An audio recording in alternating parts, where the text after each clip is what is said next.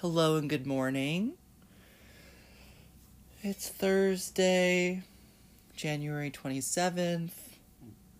Justin Peck's Partita will premiere this evening. I'm going to the ballet. Um, the costumes are done. And well, you know, they're the done or near near done.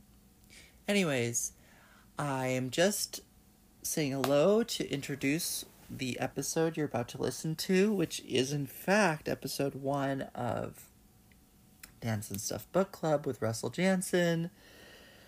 Um, we recorded the episode yesterday, and then in listening to some of it, I wanted to be sure to uh, release a little warning before the episode in case any of our listeners have particular sensitivities towards conversations of sexual abuse, rape, etc.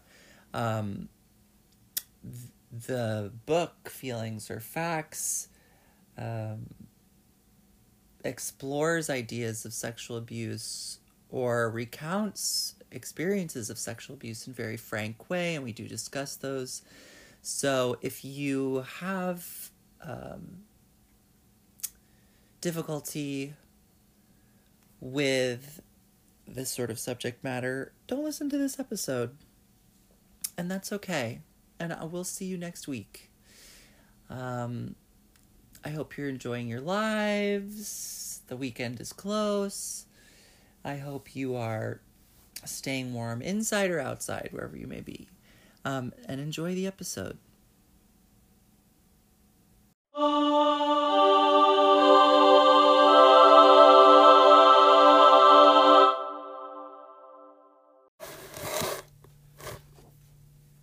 Ready? Yeah. Mm, Oh, singing. Yeah. What's going on with dance and stuff? What's happening with dance and things? What's going on? What's happening? What's going on with dance and stuff? Yay! well, the time has finally come. After 10 to 12 weeks of teasing feelings are facts, we're finally here to accept that feelings are in fact facts. Um, hi, say hi. Hi. Who's here? Russell. It's Russell. It's Russell Janzen. And um, before we dive in to, let's just say the first half of. Okay. Are you mad at me? No, no. I just. I mean, I, I'm. I guess I'm just gonna work through looking at where I've underlined. I don't know. Oh yeah, yeah. We're just gonna go from the beginning and work through our highlighted, underlined areas. we don't have a structure. Riveting. Stop! I think it's gonna be incredible.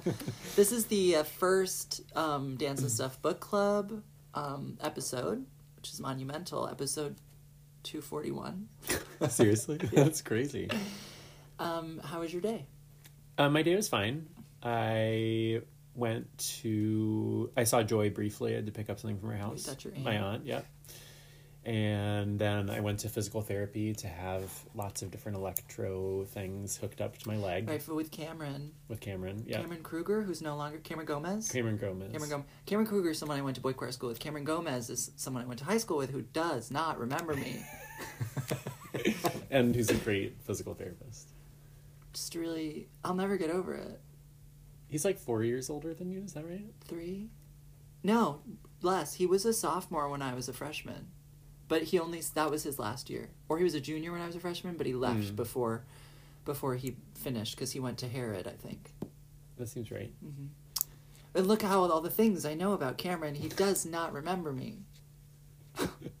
it's crazy. I still can't believe it. I mean, think of the things you don't remember. That's true. That's true. Look, but I was so memorable as a little 13 year old. Anyways, what else did you do? Um, and then that took a while, actually. To get lasered.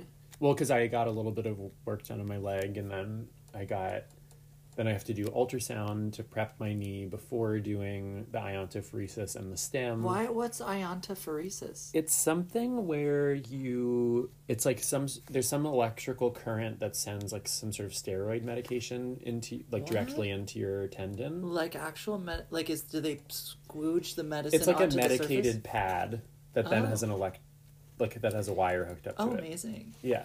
We're making something shake. It's rulers. Um yeah, so I've been doing that and then and then also stem on my quad like VMO and then I do laser at the end. do you want to tell why you're doing all this? I have a partial tear in my tendon that the MRI showed was healing. It's great. and I have tendonitis, tendinosis. Are those the same things? I've something going on. Some is something tendon-ish. yeah, going so- on, and because my and my knee hurts a lot. So a lot. Well, it's feeling better. The last two days, it's been feeling better, which is exciting because Right. I've definitely been dancing more. And if we use the um, opioid pain chart, where are you? Are you at, what, between Oh. one and ten? Between Unhappy- one and ten, one unhappy face, smiling face. um, when I'm when I bend my knee, it's never as a one, but it's not. What- I, is one good or bad? oh, I don't know. I was saying it's it's, really bad. I was saying really. Good. I okay. Well, it's never a one or a ten. Okay, somewhere in between. Yeah. Um, Can you house landing on it? it hurts. Yeah. Yeah, it hurts taking off and landing, and well, and it also feels weak, which is more what I'm worried So about. So even just standing.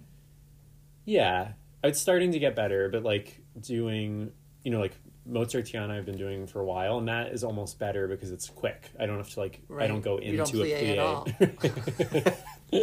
In Well, they- keeping with the New York City ballet's yeah, right. ways. I just lift up my heels. I don't even Exactly, bend my yeah. knees. Um, and I so there it's like at the end of some of the variations when I get tired when I should really be using my plie more I'm like not it's it that is kind of fucking me up messing me up Oh wow! Sorry. Expl- I guess I'm gonna have to click on explicit for this episode. Um, I I always laugh. I always laugh thinking about the story of Frances Chung, who I, she told me after she took company class once at the New York City Ballet. I was like, "Oh, how was it?" She was like, "It was bizarre." I was like, "Oh, why?" She was like, "I." She said, "I saw a corps de ballet young man do a double tour from demi pointe to demi pointe." I don't think that I can't imagine that I'm sure she's right Yeah. I'm sure I'm just used to it um, but yeah so it's uh, and then like the swan lake variation feels like a like i'm um it'll be different like usually i like try and jump high and i'm not going to be able to do that which now i'm disappointed in about Balanchine Swan Lake, what you're doing? yeah Is it the? Do they just bring the black swan variation into the no white swan? it's the white swan variation What is the white swan variation? dun, da, da, da, da. Oh yeah. wait That's in in normal swan lakes. That's like um, music for the tall swans. um sure they also have that like i kind of Similar. dun dun dun dun dun dun yeah i do guess do it's it the again. same What is it? it's the vamp at the beginning uh huh. And then. da, da, da, da, da. Dun, that.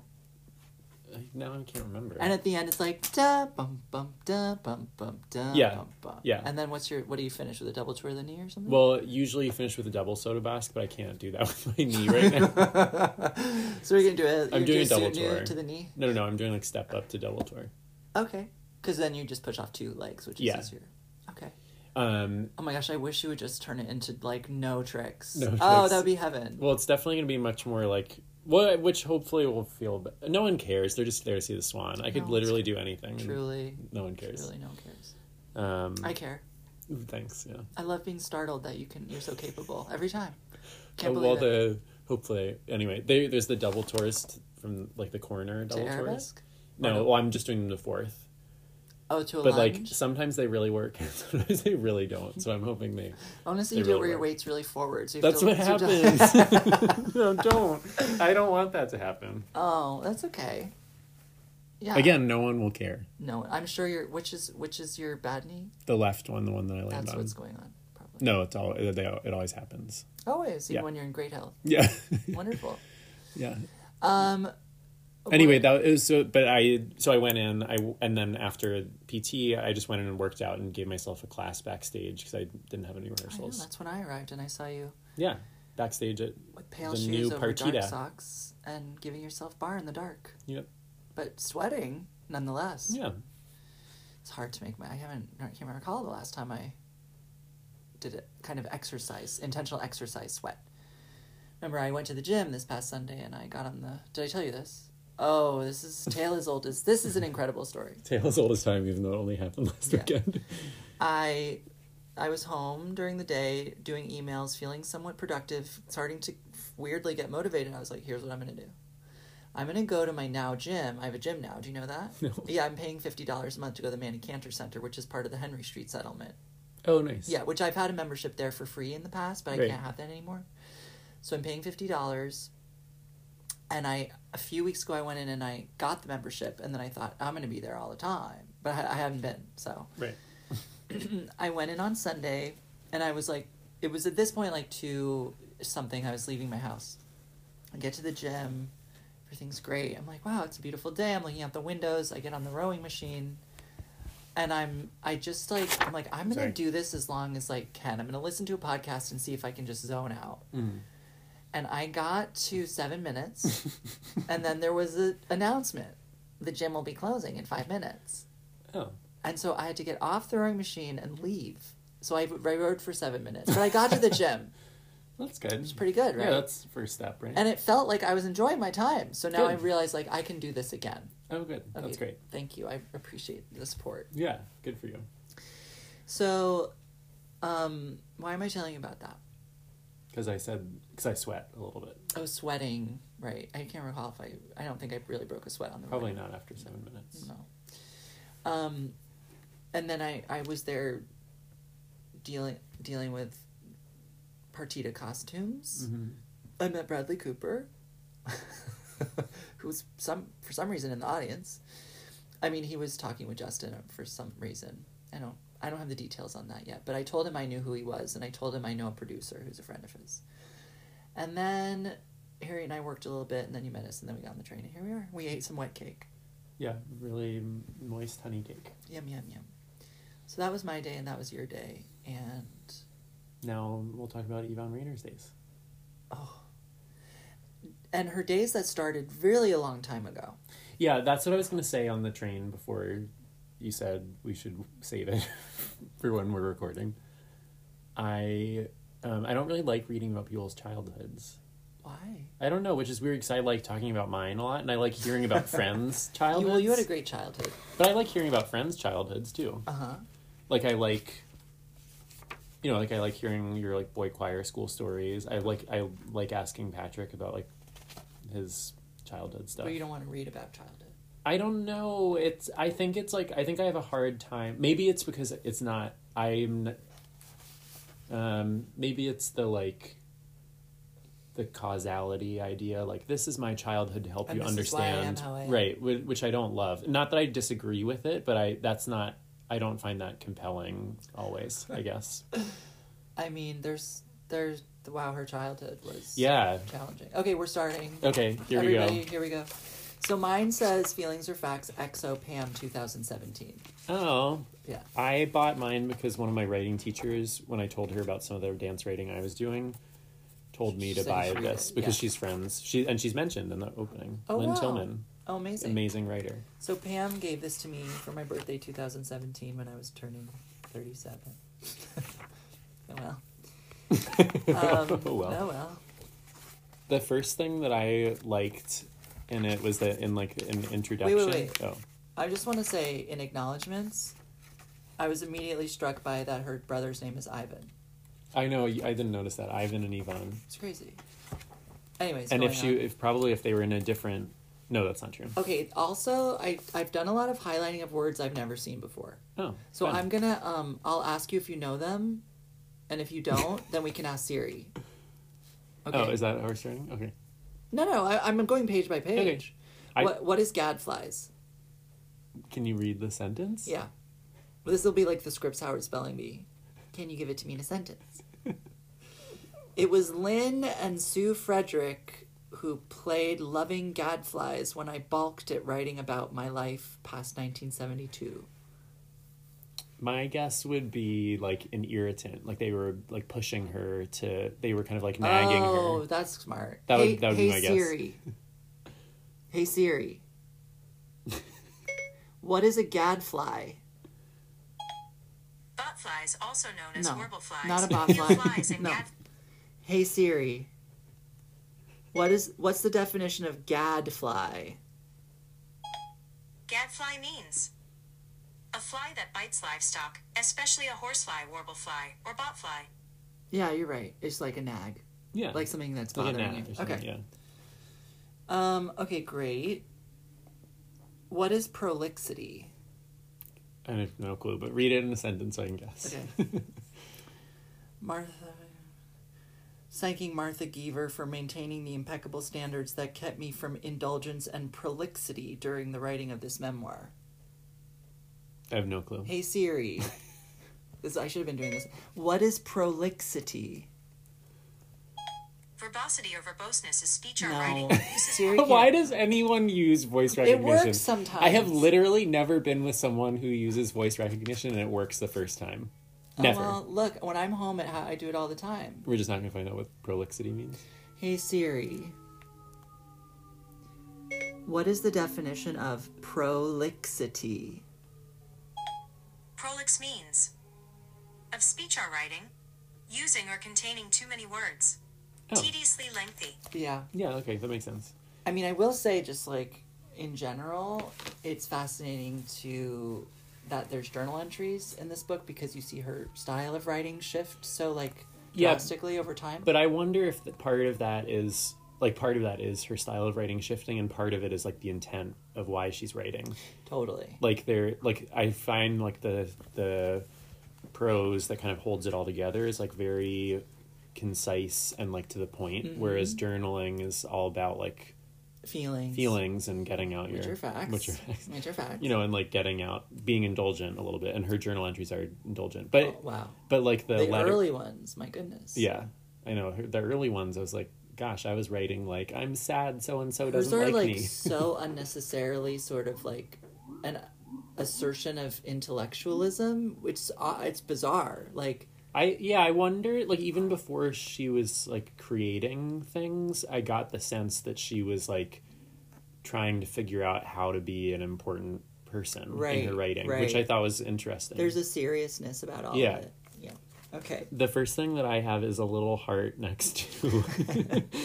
if you're interested in Plato, you're reading the wrong book. If you're interested in difficult childhood, sexual misadventures, aesthetics, cultural history, and the reasons that a club sandwich and other meals, including breakfast, have remained in the memory of the present writer, keep reading. I think I just like the the last part. Oh, me too. Yeah. I'm like, I agree. That's the only kind of book I want to read. And I liked on the next page. I like that she says things like, "It was the first time Is I this saw in someone like." chapter one? Oh yeah, sorry. It- on page one.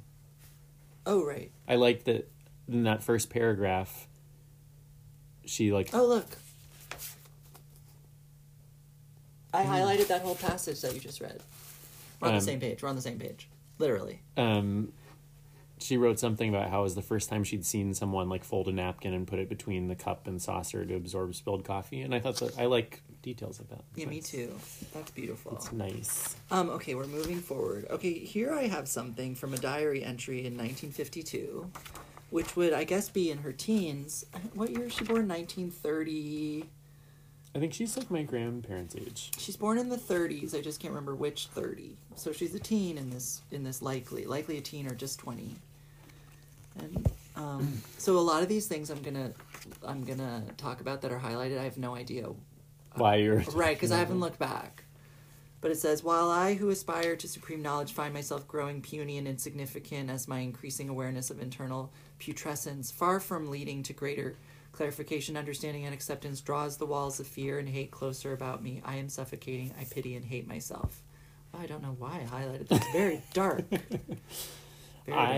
I um oh I this is kind of like a general thing, Mm-hmm. but I there's a I've found this. I mean, I guess I just don't read a lot of nonfiction, and I don't know a lot of things. But there, I've been reading books recently where authors like take certain understanding of things for granted, and sometimes I am embarrassed to say I need like like with all the stuff about anarchism, like I needed a bit more of an explanation about what, what is that?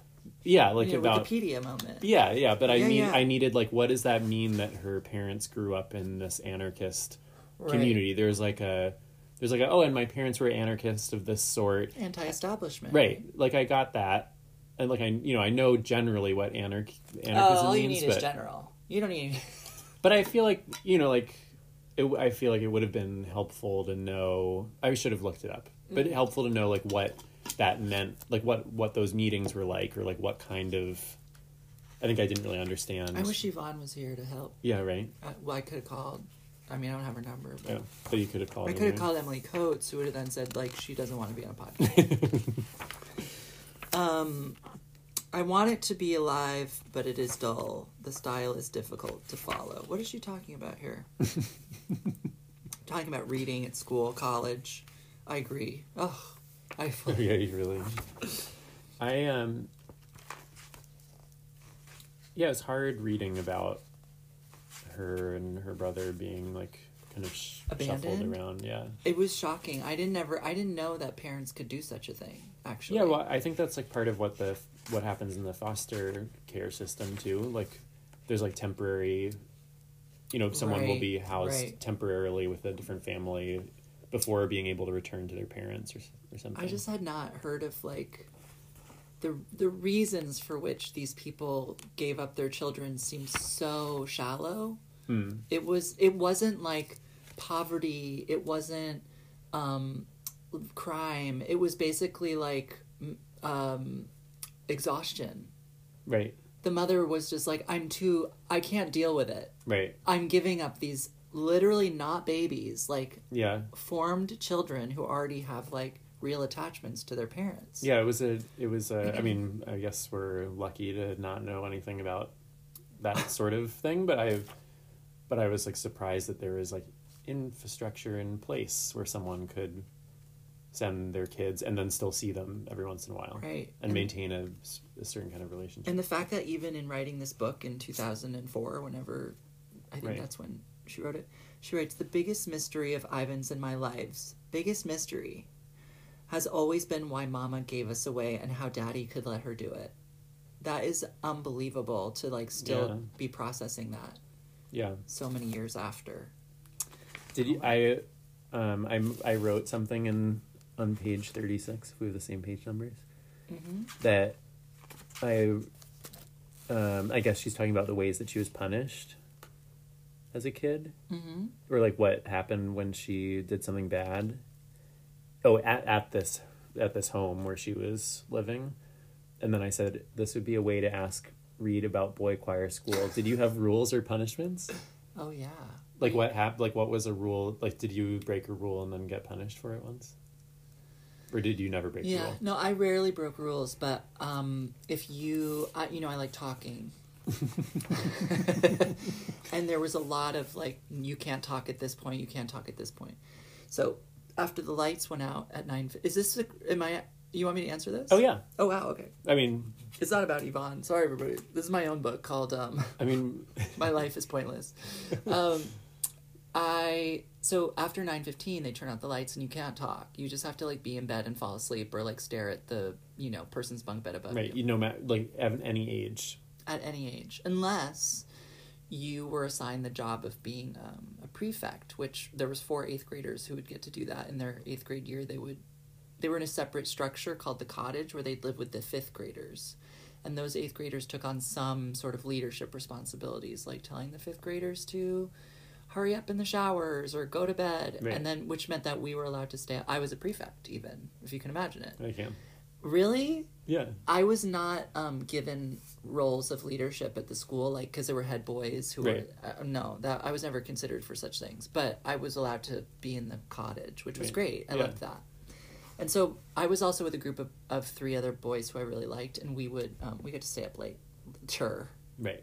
Later, Um, but yeah. So, anyway, sometimes when I was young at boy choir school, I would I would be talking after lights out, and Hmm. then the and then you get in trouble. Right. The person who's monitoring the hallways would bring you out in the hall, and you have to do something called this is like unusual, and not all of them did this, but you have to wall sit, where you basically Oh. sit with your back against the wall until your legs are exhausted. Huh? Yeah, it seems archaic, but that is what that was. Was that a deterrent?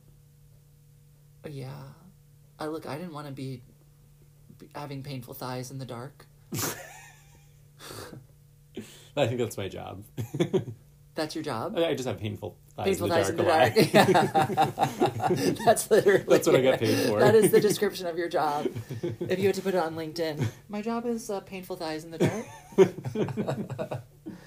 I another thing that I noticed that I've been noticing is like I've really appreciated the way that Yvonne Rainer like writes about her perceptions of the world, particularly around like race and sexuality, and like says this is how I felt then, and this is why, and this is not this is why not like excusing it, not being like this is why I felt it, but saying like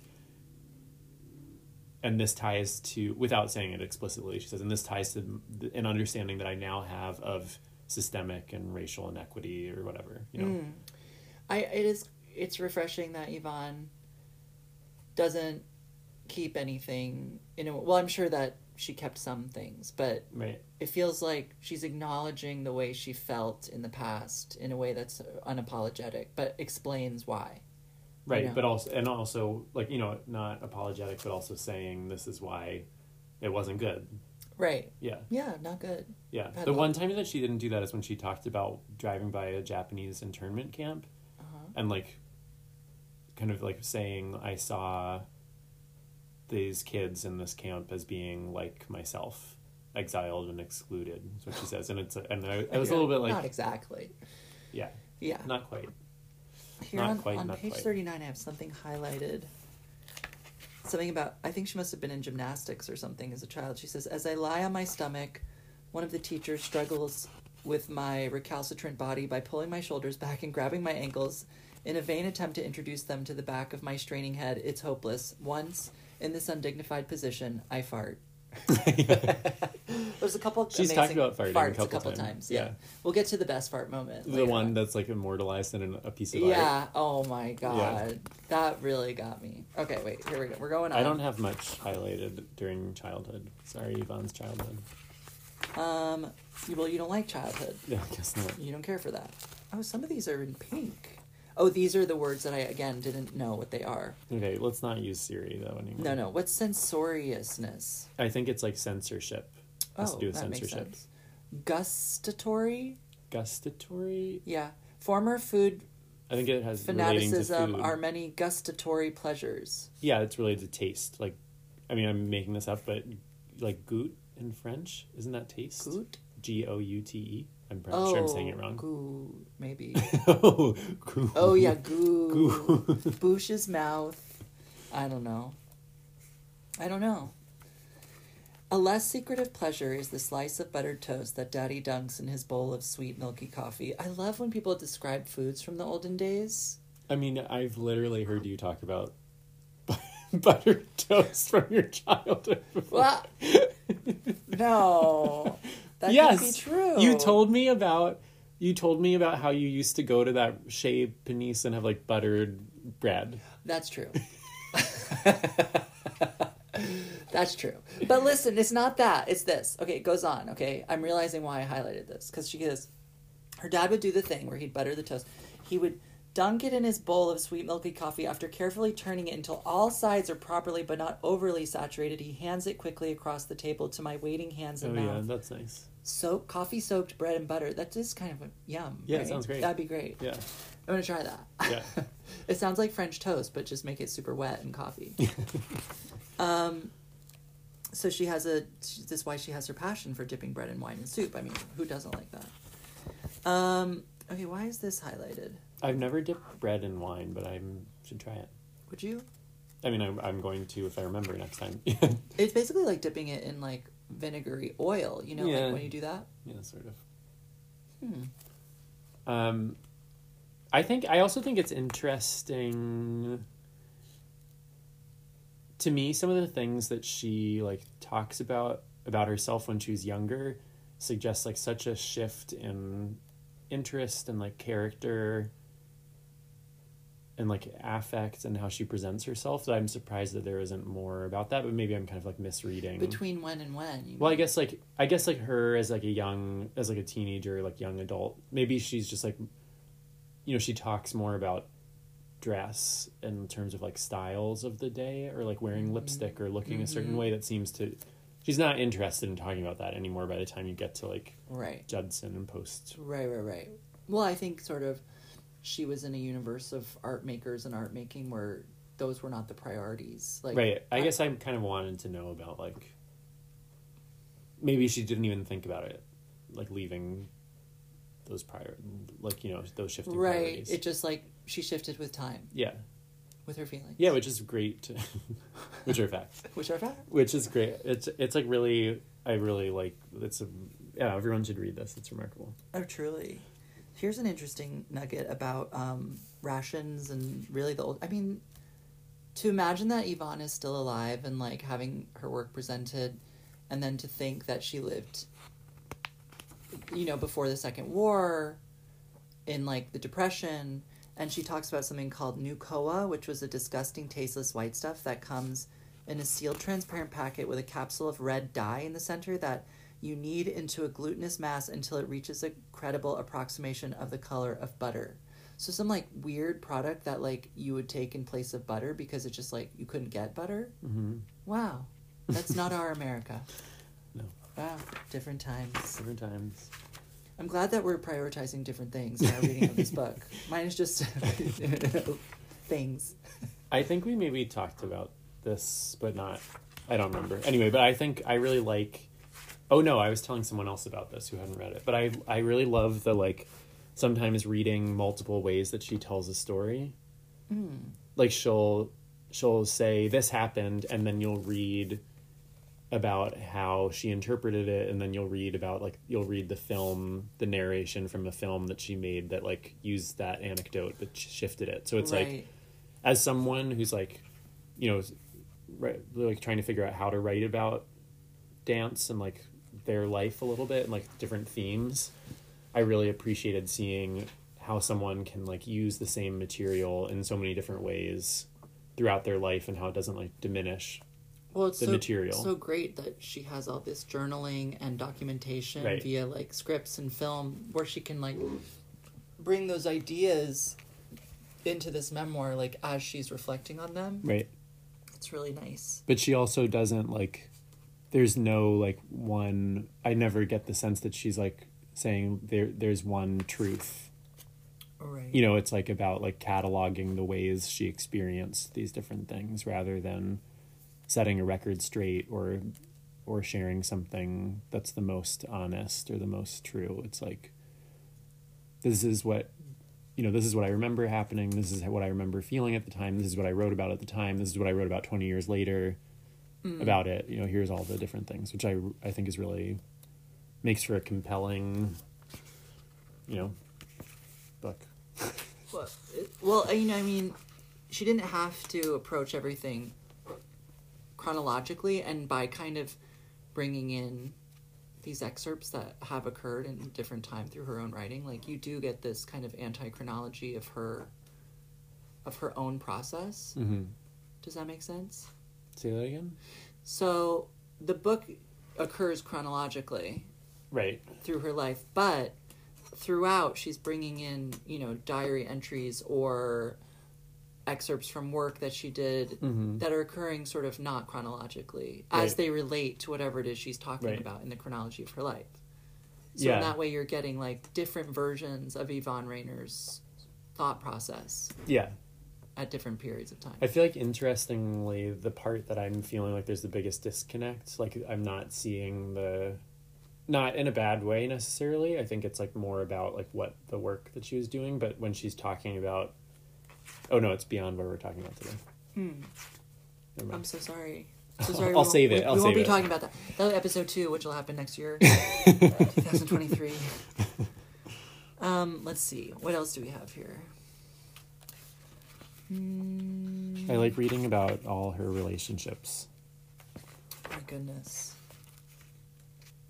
What a lurid sexual memory she has.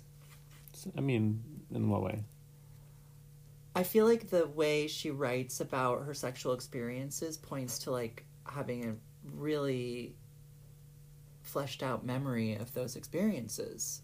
And we're talking 60 years later, some of these Mm. things. You know, that seems I mean, uh, you know my memory. I I can't remember I remember things, especially from the very first sexual experiences, but like as we move on, It's blur. uh, right? Am I wrong? Um, I don't know. Oh, do you journal about such things? Yeah, Oh, yeah, which I feel like she probably does that too. probably helps. Yeah, which is probably why she remembers. I should. I should have done that. I mean, not yeah, that's fun. Are you gonna have a? Are you gonna publish a? definitely A not. My? I Please do, I do do. not journal But to just do it like anonymously. I do not journal to like in hopes that it'll one day be published. I wish I kept a little book. A A sex book. Yeah, just a little, just not even with explicit, or just like one Just like- detail. Blowjobs and Yeah, yeah, yeah. Have the name if I know it. right. Have the name be like blowjobs and kissed. Yeah, exactly. Yeah, And like dry say where tongue. where it was. you know, that would be Right. nice. And I could like remember. Yeah, Wow. I should try to go back, like backwards and see if I can do it. that should be next week's episode. Oh my gosh, just me talking my way through it. Um hmm. Okay. All that ever happens. Oh. Oh, I'm on that page too. Oh, where she's talking about like Ivan having sexual experience with With this another older man, yeah. Yeah. Ivan is, by the way, so, So handsome. handsome. Right? I mean, they're both very attractive. Well, they're gorgeous people. Yeah. They have big bones. It's really nice. Um, I the what I marked from that is when she's writing about Fritz, this person that her brother had a relationship with. Wait, what is frottage? It's rubbing? Yeah, Rubbing in what way? I think just rubbing. I don't know. Like against another body or like yeah, yeah, yeah. Okay. Okay, got it. Yeah. I'm a fan.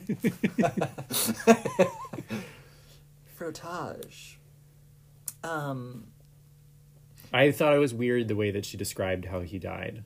In the mid 1960s, I heard that Fritz's body was found in Golden Gate Park with his skull smashed in, a trashy end. oh man. This guy? I think so, yeah. Oh no. I don't even remember who he is. Here's the, wow, the way in which she journals about her sex can be so frank, it can be startling. Here's a passage. It has happened just as I had anticipated. Henry fucked me tonight. What matters is not that I fuck so readily with anyone congenial, but that tonight, especially knowing the painful complications that have resulted from previous experiences with men, I allow myself to be in a situation in which there was nothing else to do but fuck. wow, Yvonne. Filthy mouth. um Oh. So yeah, this is where the book turns toward um kind of a series of what we'll see uh, as rapes. I- mean, I, I can't really call them anything else, but um there's just like uh, a handful of sexual experiences she has where it's like sh- she doesn't want to do it. She feels like she must. But only, yeah, yeah. Only sometimes she Oh. talks about them as being rape. Well, even when she doesn't talk about like the one in um towards where we finished up where she's gone to Italy. Did you get to that one? Yes. She's gone to Italy and she's on the plane and she's being flirted with by a group of Italian Oh, American yeah, yeah, yeah, men. yeah, yeah. And then she sort of like comes to accept that she's going to have to have sex with one of them in order for him to help her Get get train tickets Yeah. to Spoleto. I was like, what? So, I mean, that's kind of rape-ish. Yeah, I think that there's like a well, it makes me like it made me or it's made me think a little bit more about what like you know the comp what it meant how the ways that it could have been complicated in a different time to be to feel sexually liberated Right. like i it seemed like there were different i don't want to say i guess costs you know different made for different dynamics different different um yeah different dynamics i guess Here's another. So now we're. Uh, this must be in the 50s. She's in San Francisco. And um, she's talking about a performance where. Um, she's talking about a performance where an orchestra played some Debussy and there was some like Loie Fuller type performance going along with it. And then she says, After the show, we sometimes walked further down Market Street to Foster's Cafeteria, where I'd be allowed to choose a big slab of lime jello with peas embedded in it. Incredible. I have an exclamation point next to that too. I mean, Clearly, we really are like paying attention to the important things in this. I, uh, shocking things are these food anecdotes. They're yeah, they're great. Wow, peas. Peas. I'd like to try it. I'd be afraid to, but I'd like to try it. Here's another word I don't know about. What's a caryatid? Um, what's the sentence? Um, a burlesque house in North Beach where half-naked female caryatids still supported the proscenium arch. I think it's like something like a butterfly. Oh, okay, that makes sense. I totally kind of made that up, but Well, someone's screaming into their um, living room right now, or they're on the subway being like, "You idiots!" Yeah, this is actually just revealing how little we know how to talk about anything other than than film recaps in our childhoods. So Yvonne was living in a time where someone she knows was uh, working in a factory handling machine parts who who made um a dollar thirty three an hour. Oh, can you imagine? Incredible. I liked this. Oh, this is kind of an example of what we were talking about. At the end of chapter five, she writes In August 1956, I followed Al to New York to begin another life. I was not quite 22 years old. What is striking as I reread this chapter is the paucity of women in roles other than wives, mothers, or performers, and the total absence of gay culture and people of color. It was indeed a different world, a world that was about to undergo vast changes, or at least make a great many of us painfully, painfully aware that it should. Which is that kind of like, But I mean, she's talking about like the fifties, yeah, and we're still. I know. I mean, like I'm like that is the sentiment of now. Yeah, and she wrote it 20 years ago. Incredible. Yvonne. Not that, you know, not that any of the things that we're talking about now are new conversations, but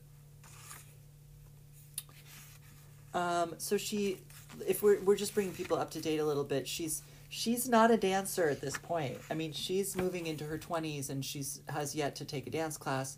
She's discovering theater groups in these sort of esoteric art communities, and she catches a bug. She wants to be on stage. yeah. And but, but she has been in a relationship with an artist, Right? right? Who's that? she always seems to be in a relationship. Isn't Al an artist. artist? Al must be some kind of artist. Because I think she goes to like his retrospective at one point Hmm. at the Whitney. Maybe I'm thinking of someone else. Gosh, I re- that's the other thing. Reading this, I'm like, wow, I know nothing about anything. Oh, the, uh, there'll be these paragraphs which will list like sixteen. People that you're I'm supposed assuming, to know. yeah, famous artists. That'll be like blue, blah, blue, and blue. The only the reason why I know like the dance people later is because of that MoMA show. oh, right, Deborah Hay, Steve Paxton. Yeah, David Gordon. David. Uh, I mean, Freddie Herko, Yeah, David Gordon, yeah. Jimmy Waring. James Waring. James Waring. Although you showed me a dance of his, right? I don't think so. No. I mean, we've looked at them together, Yeah. but I don't. I think that actually you may have brought my attention towards James Waring more than I brought it towards yours. When? When you were in the process of thinking about using their work for for your project with Sarah. Hmm. Do you think I'm crazy? I don't think I was the one who picked out James Waring. Was it me? I think so. I'm astonished.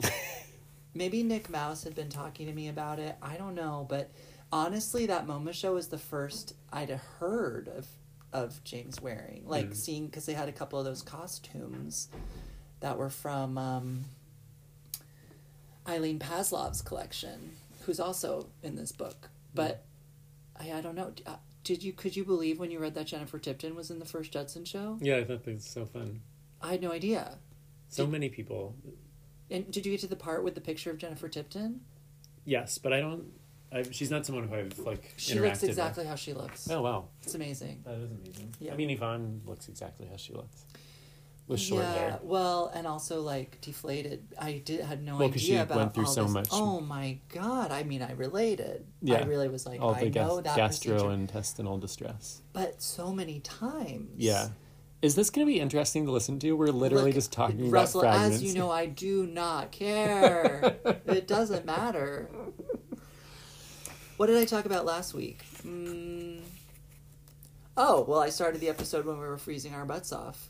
And then I continued talking. Oh yeah. Well, I station. really just ran away. Well, It was cold. you had to. It was too cold. I thought I and there's a part where one of the uh, pa- a person who she used to have be in a relationship with is kind of like a partial narrator. Like she uses a lot of his letters. You know, Sorry, say that again. there's a part there's a chapter in the book where she uses a lot of letters from a former lover and he becomes like a partial narrator of what's happening. Like there must have been a Oh. correspondence Oh. at some point where she asked Was that him. Al? No, I think that was John. John. She went to Chicago with him. Oh. no last name. We're. Pro- I hope I'm not wrong. I mean, I probably am. Wow. Not not not claiming to be right, I guess, but what I rem- was remembering. Oh, here's another instance of these kind of like unwanted sexual scenarios. I ended up at Colette's apartment and reluctantly had sex. Like so many young women, I let myself go along with the game until it was too late to turn back. Easier to give in than to resist.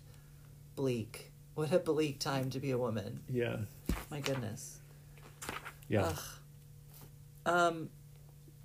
Oh my gosh! And here's another, just literally four pages away. I simply did it because the guy had wanted me to, and it was expected of me, or more accurately, I expected it of myself. Oh. I've highlighted all of this sort of like sexual trauma. Have you not had sex at moments when you felt like you should? Say that again. Um, I, sex has never been like an like a you know there's like momentum and then you like don't really want to but you oh well, sure. i know it's different it's like Ye- Sure, sure, sure. definitely different power dynamics and i don't mean to I've definitely been in situations where suddenly I'm like, oh, I don't want to do this, but then you just do it because you just want it to be over. right Yeah. yeah but I, it is definitely But diff- that's only different like I'm definitely in situations where I feel I'd be safe, right yeah it's true there's a whole level of safety that right? we're To be like, I don't want to do this. right But I'm just being like pass I'm being um uh, avoidant of conflict Mm. of any kind. Oh, I love this. So now she's in New York. She's moved to New York. Are you there yet? where what page are you on I'm on 152. oh wow you skipped you I skipped just- other Oh yeah, tell me. Tell me about stuff. um oh what did i wait what's this what's happening I know it's hard. It's been a long time. Oh, she talks a little bit about alcohol and having and sex. Oh. Well, And then she said and she talks you'd be more about qualified to talk about that. um not because I'm an alcoholic, but because Reed doesn't drink. Russell's a full alcoholic. he can only have sex if he's wasted. All right. um but she writes alcohol allowed me to hone my willfulness and desire to be free to be unencumbered by all the miseries and constraints and embarrassments that my early life continued to produce. To use an anachronism my life was like a runaway xerox machine reproducing its contents ad infinitum. I can't say the miseries have, ent- have ever entirely disappeared. While writing this memoir one will occasionally worm its way up from the depths and erupt out of my mouth in a barking ah like the creature wriggling out of the astronauts Ellie and alien. But then it's over Although I've never looked to art to exercise my demons, I can attest that, sapped or zapped by art making and other resources, they eventually quieted down. I felt like I felt that that was an interesting distinction to make. That like, I've or well, I guess you know she's saying I've never made art intentionally to do something, but they do. It does Oh, do I this see. for me. Right. But I I thought that that was like a well I like that paragraph because of all the different references it has in it that are really fun. Right. Well, I ultimately, I hate to say it. I actually don't hate to say. It. I think this is this is a truth about art. Is that art that is made specifically to like fulfill a kind of obligation toward a messaging Mm. is so frequently unsuccessful. Whereas art that is like made for different reasons or for more like esoteric curiosities can often do those things that other Right. work sets out to Do do. you think that's what she's saying though? I don't know. What do you think? Well, like saying I've never looked to art to exercise my demons. I just think that that like her Yeah. saying that is like a to me that means she's saying I never made art because it, I I was never being like oh if I make this then I'll get to like confront this part right, of right, me. right, right, right. right. But it's such, that's such an in, that's such a weird distinction to me for her to make because she literally takes these traumatic moments from her life and then And puts them in in her the art in a way that that I that is like an Right. it's interesting to think about that like the distinction. recording from the hospital and Yeah. Yeah. And it's like I get I get that the intent is not it's just I get that the intent is not I'm going to deal with this like stomach trauma by using it in my work and then I'll overcome it and move forward. But it's but it seems like that does serve right that purpose in some ways too. I mean, I think she's a very like, a, she's very alive in her art practice in terms of just like the materials around her, the materials she's using. You know, Right. so like the people around her and the space around her has a huge effect on the work that she's making because she's not walking into a space with like an idea that she's going to impose onto it. And by space, I mean that means a lot of things. You know, I'm just Yeah. the actual room. I yeah, I, I guess I guess she's talking about works of art specifically, and I'm like thinking about her artistic process more, Mhm. which to me, or you know, this book is about her artistic process, but it like to me, it's so like living is her artistic process, so it's like interesting. So Yeah. that dis- I keep saying interesting, but that distinction, No.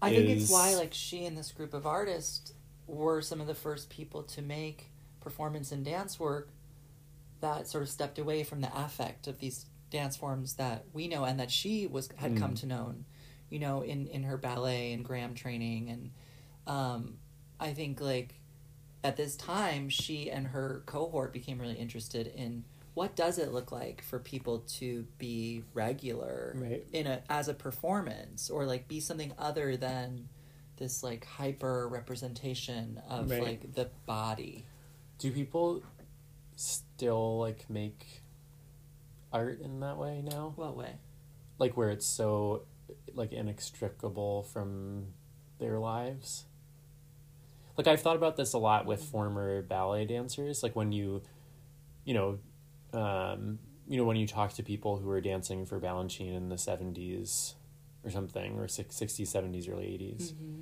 it's like there's there were it wasn't you know they didn't it, they don't separate their their life from dancing the way that they talk about it it was like whereas now i feel like people separate mm.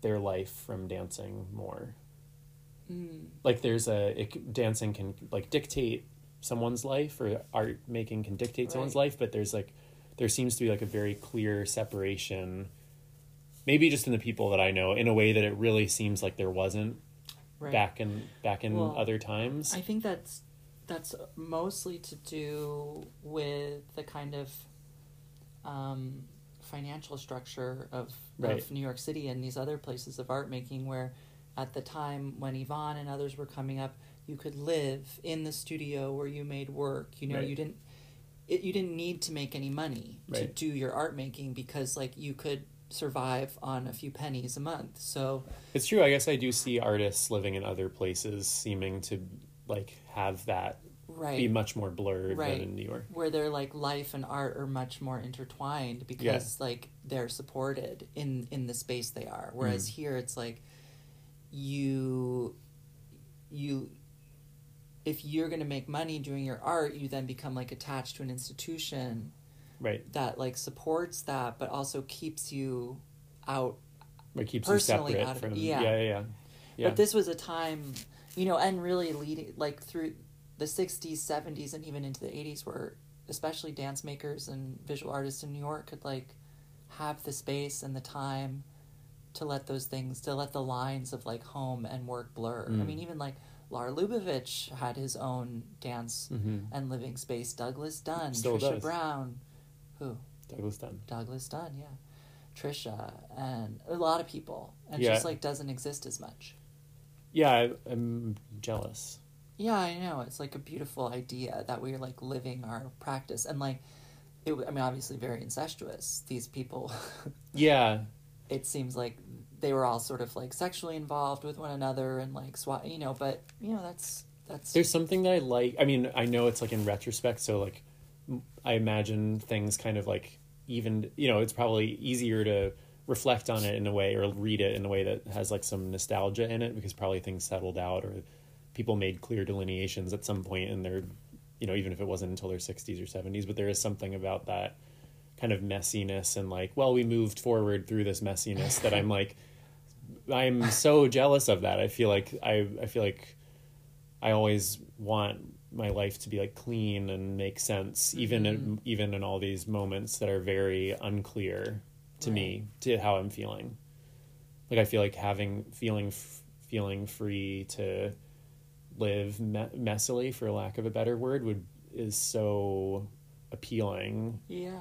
Um, yeah, Well, I think this this part of the book in her 20s and 30s is so thrilling for that reason. Yeah. It's just like you don't know where it's going to go because she's so open to things getting weird and bad and crazy and and you know eventually I'm I mean I'm not there yet, but I imagine things will settle down especially now that her body's really been compromised by so much illness. yeah, I mean, this is happening to her in her 30s that she's continually in the hospital getting her gut opened up and like ripped out, you know? So, sorry on one page i there's a list of people where she she's talking about wait what is she talking about what page? she's on 157 Oh, I see. I'm literally looking at it. yeah there's a list of people like whose names she heard for Oh, the first time and do- i wrote next wanna it, it? I, I wrote next to it i'm embarrassed Okay, let's see. There's this one Is gonna, This is going to be really embarrassing. there's one, i know through- one person's name Okay, wait. Oh, no, two. Harold Rosenberg. no No. this is awful to no, do no, this no, to no, people This is fine. We don't know these people. yeah exa- i mean that, like Clement Greenberg. we should uh, no No. David Smith. No. Anyone's name is David Smith. That's anyone. That's literally anyone. Mark Rothko. That- yes, Sure, sure, yeah. sure. Philip Pavia. no I'm really, I'm embarrassed too. And we're admitting it on the pod. i mean should i should, we should be looking them all up Nicholas Marsicano. No. Alfred Barr. that sounds kind of familiar Bart Cook. Sidney Janis. no Mm-mm. Martha Jackson. um I know that sounds familiar to Yeah. me. Robert Motherwell, also familiar. yeah I don't know who that is, but Thomas Hess. um I don't know who that is. no Nicholas Collis. no Mm-mm. William Baziotes.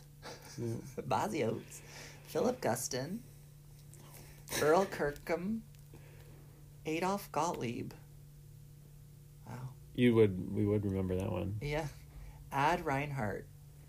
Herman Cherry. Some of these are art. Well, Peggy Guggenheim is definitely an art collector, Right. but some of these are art collector. Like looking up some of their names, these are like art collectors oh, curators, Caldis. or people who own galleries and Hans stuff like that. Hofmann. Peggy Guggenheim. We know that person. Yeah, Norman Bluhm. we know that person. Hi. Norman Stankiewicz. No, Richard. Oh, wow, I really put two together. Anyways, we don't know any of those people. Yeah, I wrote next to it. I'm embarrassed. I'm also always struck reading this book that like all of these spaces must have really been filled with smoke, and that makes me anxious. like everywhere she goes. Um, okay. Anyways, moving forward.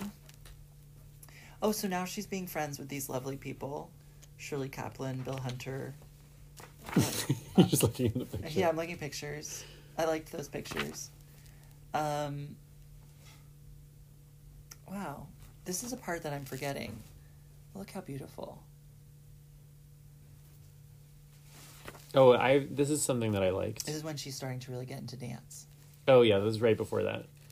She's talking about how her like body is changing with age. She talks about her mom, her mother being unhappy with the way that her body was changing, like having swollen legs. Mm. Um, and she talks a little bit about like the ways that female bodies are fetishized. And then she says, For me, aging and illness have been surefire catalysts, enabling me to jettison whatever internalizing process gave me grief in my younger days around my physical attributes. Mm. Um, yeah. Sorry, I just thought it was nice. And then she says things like, I'm getting ahead of myself. Like she's reflecting. I like this kind of like, I'm telling you a story about the past and I'm going to go in and out. Right? Do you think she's being more reflective than she was at the time? Like she's thinking about. She may have had the feeling in, in the time about her body, but now she understands better what that feeling was. Yeah, like she's saying, I was, these, that my body made me unhappy in these ways and now these things that I was stressed about then have actually freed me up in a way, which is not oh. something that she would have thought in the moment. Right, right, right. And then here we are in 1957, and she's starting her first dance. Really, is African dance with Louise Gilks. Yeah, amazing. Yeah, incredible. Which then propels her towards all of these sort of established modern dance techniques that are being taught by their originators in New York. But you know, she's taking Martha Graham class, and she Yeah. becomes interested in Merce, and she's taking ballet. She's a little bit older than Carolyn Brown, right? Or are they similar age? Oh, interesting. Um, she may be slightly older, but yeah, similar time period. Because I liked part of what I liked about reading Chance and Circumstance was like all dance people seemed like interconnected in a way that's Yeah, so that it's everything's so anymore. separate now. Right. And all the modern dance people were like taking ballet with the ballet people and vice versa. Yeah. Well, I, I don't know about vice versa, but All the ballet people. no. but it did seem like there were moments when the ballet when the modern dance people could have become ballet people and chose not to. Right, right, You know. right. But like I like yeah. I like this part. Um, oh, well, here we are. More rape. Al raped me. Her boyfriend raped me. Yeah. Anyways, I just had the highlight. I'm sorry. I won't talk about rape anymore today. I feel like we should have a more nuanced conversation about it if we Yeah, I'm sorry. Sorry, listeners. It, it also trigger warning. Ooh, it's too late. you can you put a trigger warning along with the explicit? I'll put that at the beginning. Yeah. Yeah. So um, now she's doing ballet with somebody named Alan Wayne, and I thought this was a nice um, description. That Wayne's promises were to make me a dancer through an approach that bypassed what he called the ruinous techniques of Graham and ballet. I was like, correct. Correct. That's Oh, great. I have a question. Yeah. Okay. But we also, her classes were costing fifteen dollars each at that Sti- time. And they still are. No, no, well, yeah, now they're like whatever, similar. Fifteen dollars. can you imagine? At the time, that's like a hundred dollars. Well, it's like going to school. It's because ballet was valued sim- was differently. oh, interesting. You know, that would be like taking a semester of classes at the new school or something. She really was like Serious. spoiled. I know. I was like, how much money did her parents give her? They were just paying. They felt they were so guilty though. yeah. They they owed her for abandoning her as a child. They were like, "We'll pay for you to do whatever you want." Um. Oh, here's my question. When Yeah. she like talks about the the Cage Cunningham School, she talks about the notion that espoused by the Cage Cunningham School, namely the implicit humanity and emotionality of the human body. Is that what you would would you Say that again. This is what she's saying is like the ideology of the yeah, Cage Cunningham. like okay, it was not Cage until Cunningham School of Thought. Yeah. It was not until I had been thir- through the Graham factory, in quotation marks, Right. and embarked on serious study with Cunningham that I could fully appreciate the heretical notion espoused by the Cage Cunningham school, namely the implicit humanity and emotionality of the human body. Right. Is that is that how you would describe the Cage Cunningham school? Well, I think that's like a very sophisticated and like nuanced way of looking at it, where people, I think, more superficially would say that it's about, like, it's just about the body, like, separate Right. from feelings. But I think that's not true. I think it's about, like, especially like when you saw Merce dance, like, it was so much about being able to see the human inside of the body when there wasn't a narrative kind of contextualizing the whole situation. I wonder if that's how if that's only something that someone could say in retrospect. Like I wonder if that's how like I don't know. like thinking about what I'm remembering about Chance and Circumstance, it seemed like it was at least Carolyn Brown. I mean, that's been a little while since I read it, so maybe I'm misremembering, but it seemed like she felt like she was not allowed Right. humanity within right. and I and I feel like you know, not to bring everything back to Balanchine, but you I feel must. you must.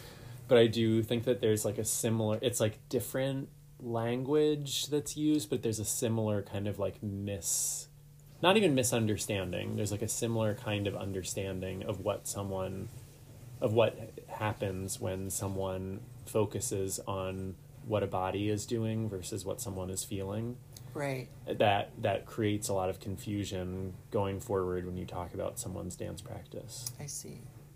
Well, I wonder if Yvonne, if for an outsider like Yvonne, who wasn't so so much a part of the Cunningham universe as Carolyn, that to see Merce and those others dance it issues would seeing right. people. it would yeah, be kind of yeah. like, um, you would feel that humanity. right, That, which is that- what I think people felt watching those dances and those dancers.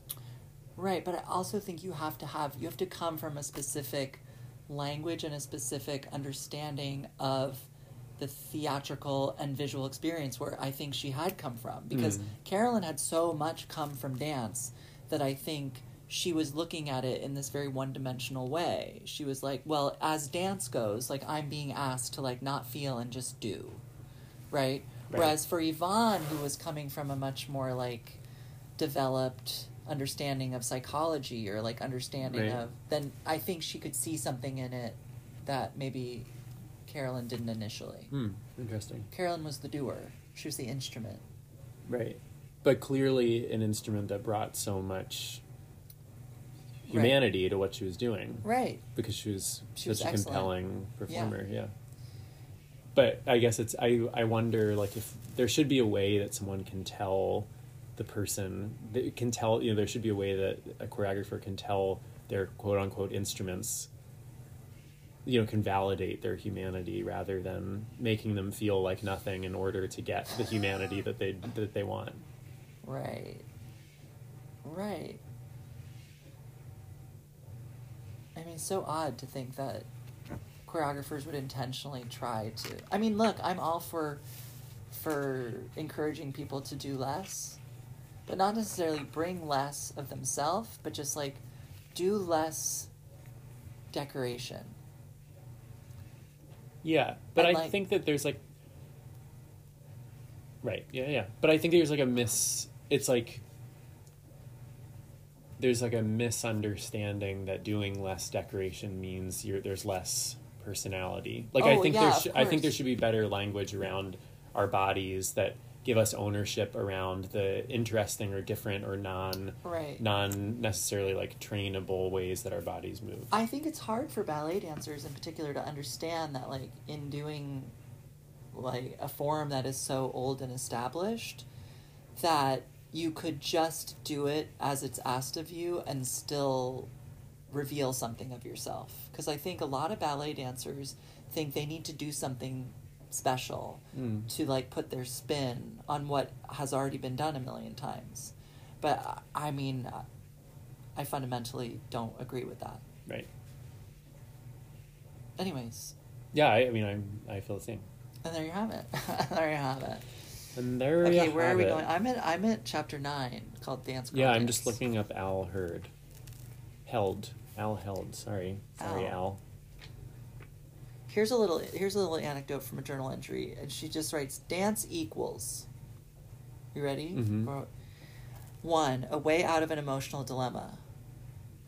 Really? I agree. Why? I had a season a couple years ago I don't know what you're gonna say, but I'm just laughing. Okay. where I remember I don't know what was going on in Sarah's life, but we were doing diamonds together. Mhm. And I think we were both dealing with things outside of work that felt unpleasant or complicated. And going out on stage allow like gave us a whole other it felt for me it felt like Oh. it gave me a whole other life Yeah. to live. escape.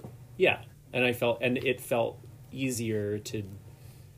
It felt important that I had that Yeah. time and Okay, that space. Let's do okay. Number two. Okay. A place where the training period is so long and arduous as to almost indefinitely postpone a coming to grips with things like purpose and aesthetic or vocational direction. Make me say that again. Sorry, Yeah. I wasn't paying attention. A place where the training period is so long and arduous as to almost indefinitely postpone a coming to grips with things like purpose and aesthetic or vocational direction. Yeah. Yeah, of course. That's, why it- dancers are like dancers- so That's why we're all children. so slow in their progress. Yeah, yeah, they're so like, yeah, totally. Okay, so we agree with that, obviously. So it is a place where people get, um, where they stop progressing, is in Yes. certain ways. Yeah. Okay, because it is so hard. Okay, number three, a place that offers some rare moments of rightness. That word again, I think it is equivalent to joy or fitness, i.e., things fit I like totally. that. Yeah. Yeah. Where like there is a way in which you like achieve it, you know I've done the right thing. Yeah. or even like I like the fitness thing. Right. It's like it's not it's not even like right like you did it correctly. It's like it feel it makes you feel whole or right. something. You Yeah. fit all the moves into the time. You know, that is Yeah. a way of fitness, you know. Yeah. Four, something that makes my throat fill up sometimes. Yeah. Sure. Yeah, in all the bad all Oh, the yeah. bad ways. Like feelings, feelings, feelings. every time I'm about to dance right now, I just feel sick because I'm worried my Oh, knees can give out. so- But in my throat, I feel fills in my A little throat. tension. Yeah. Something to do every day. Yeah, it's certainly true. I, that's the thing I probably miss most about it. I, that's the thing I'm worried the most about not dancing anymore is what am I going to do every day? yeah. Well, you should be worried. Let me tell you, this is me, you in the future. be worried. Six, a way of life where most other things in life assume a lesser importance and value. Now that's something we all that we're working on now, but I I have been through phases like that. yeah. How are you feeling about No, that makes me sad because I feel I've I it's hard to not feel that way, and then I feel like I've I've had moments where it's like ta- that feel like letting dance. Well, you know, having dance play that part in my life has detracted from other parts that I ultimately value more. Right. It's hard hard to not let it. Yeah, because it does feel like the most important thing a lot of the It is an times. embodied Yeah. practice and job. And so in Yeah. being both of those things at once, it's really hard to separate it from like yeah, feeling so overwhelming. yeah, Seven, something that offers an identity. I am a dancer. Also, I am a hard worker. I work my ass off in class in spite of being handicapped by a crazy Rainer body. The virtue of hard work, salvation through sweat, is very important here. I am sure most dancers are martyrs of one variety or another. Oh, yeah. yeah. I mean, like less these days. I identify I identify less with the I am a hard worker part, but Right. definitely the I am, but the identity for sure. Yeah. Okay, that was it. Dance Yeah. equals. That was well well said, Yvonne. What page are you on? 183 now. Oh, great. One day, when Martha herself was teaching the class, she came over to me as I was struggling with the floor stretch and said, When you accept yourself as a woman, you will have turnout. Prophetic words, neither condition has come to pass. That's that's amazing in so many ways. I know. It's wonderful. It because it just it's just like truly like you know the constructs of gender and turnout are both equally unimportant Right.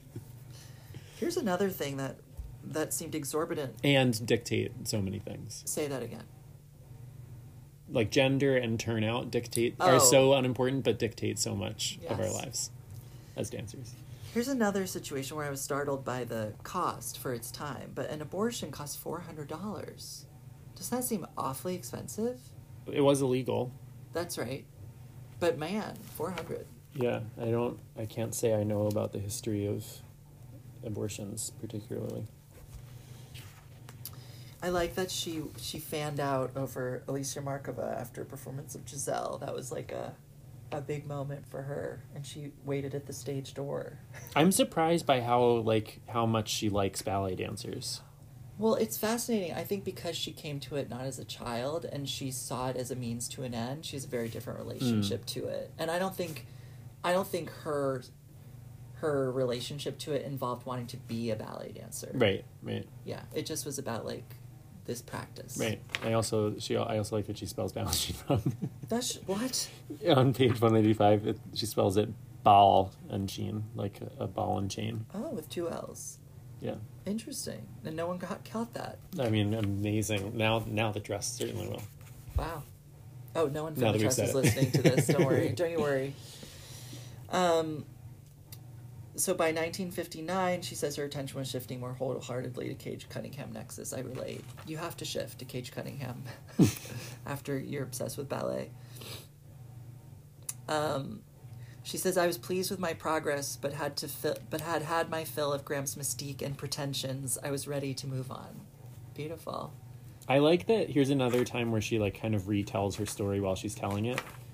She says, "I seem to remember seeing Antic Meet and Changeling that weekend. The mm. Cunningham Archive states the program as Antique Meat and Rune, mm. and I like that she doesn't tell you which one's right. She's like, "This is what I remember." Well, she couldn't know.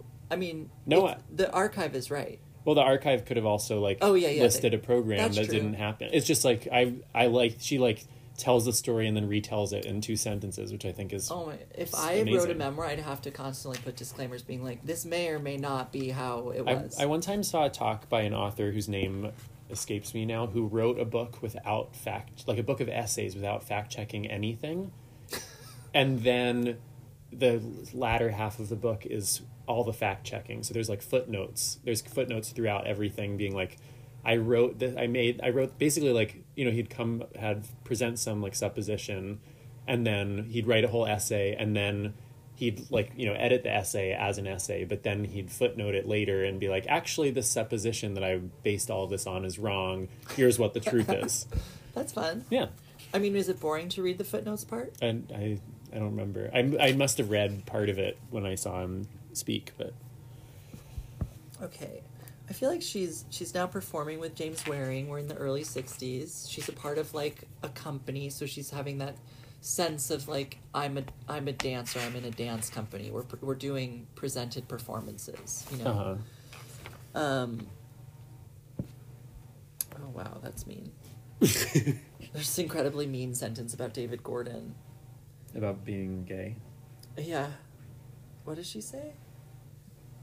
So I ended up being quite fond of all of them, even the impossibly narcissistic queen faggot named David Gordon. oh my god.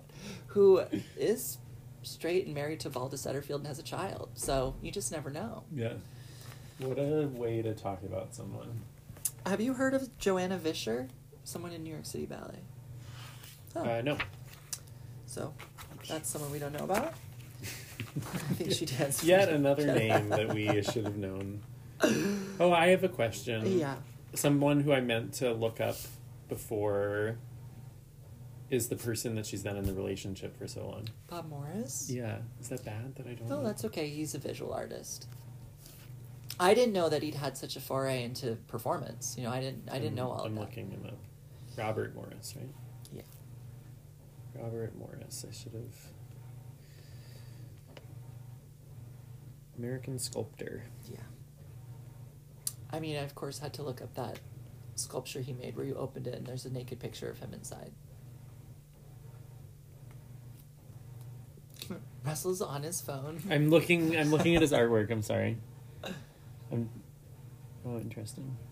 Oh well, I've seen some of the rope stuff. Right? Mm. Wasn't that? Oh, that was in the MoMA exhibit. I think it was part of. It was the, part um, of the Um, Aldous. no, what is her name? Oh, Simone Forti. Yeah, Simone Forti Yeah. work.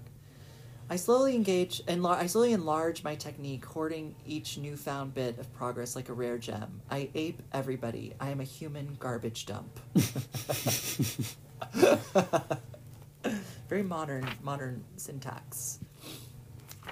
Okay, there's all these absolutely gorgeous photos of her Oh yeah. um, at the beginning of her dance career with like Trisha Brown, Deborah Hay, Steve Paxton. This absolutely gorgeous print for their first concert at Judson on July 6, 1962, which is so chic.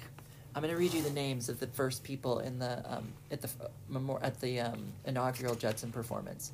Bill Davis, Judith Dunn, Robert Dunn, Ruth Emerson, Sally Gross, Alex Hay, Deborah Hay, Fred Herko, David Gordon, Gretchen MacLane, John Herbert McDowell, Steve Paxton, Rudy Perez, Yvonne Rainer, Charles Rotmil, I don't know that, Carol Southern, Clane, Clane Summers, Elaine Summers. oh my god. Klein, Klein, and Jennifer Tipton. What a what a lineup. What a lineup. Some of them I don't know. So then we get into Judson and Steve Paxton. Oh, this is another thing. I I get that like she assumes that everyone knows everything about Judson, but I didn't, so I wanted more information. Yeah, yeah, we, we probably both need more information. Yeah. It'd be good if we could walk through that exhibit again. I know, really. It was a great exhibit moment. I wonder if there's a catalog. Yeah, we should ask. is, yeah. Ask Thomas. Thomas, can we have a catalog, please? um, here we are looking at very cute pictures of young Steve Paxton. I like when she writes about reviews and she's like, both of us received devastating reviews. and then just moves on. but I mean, how could she not? You know, yeah. at that time. I uh, I'm surprised more people haven't written about Freddie Herko. I mean, I guess there is like there's a great like Um, It was a career that ended very abruptly. I know. There's like really nice like Munoz essay right about oh, I don't know. about Freddie a leap Cruising? out the cruising utopia. Yeah. Yeah. I think it's in that Oh, well. leap out the window or something about Freddie Herko. But Oh, here's the amazing, amazing part about the other fart. Can I read the paragraph? yeah, sure. So this is when she's gotten together with um, Robert Morris, and he was a real ladies' man, and he was in and out of relationships with a lot of her contemporaries, and then they were at an opening or something one night, and they ended up just sort of like impulsively going home together, and then they had just like the best sex, and that's sort of how they ended up in this relationship, which.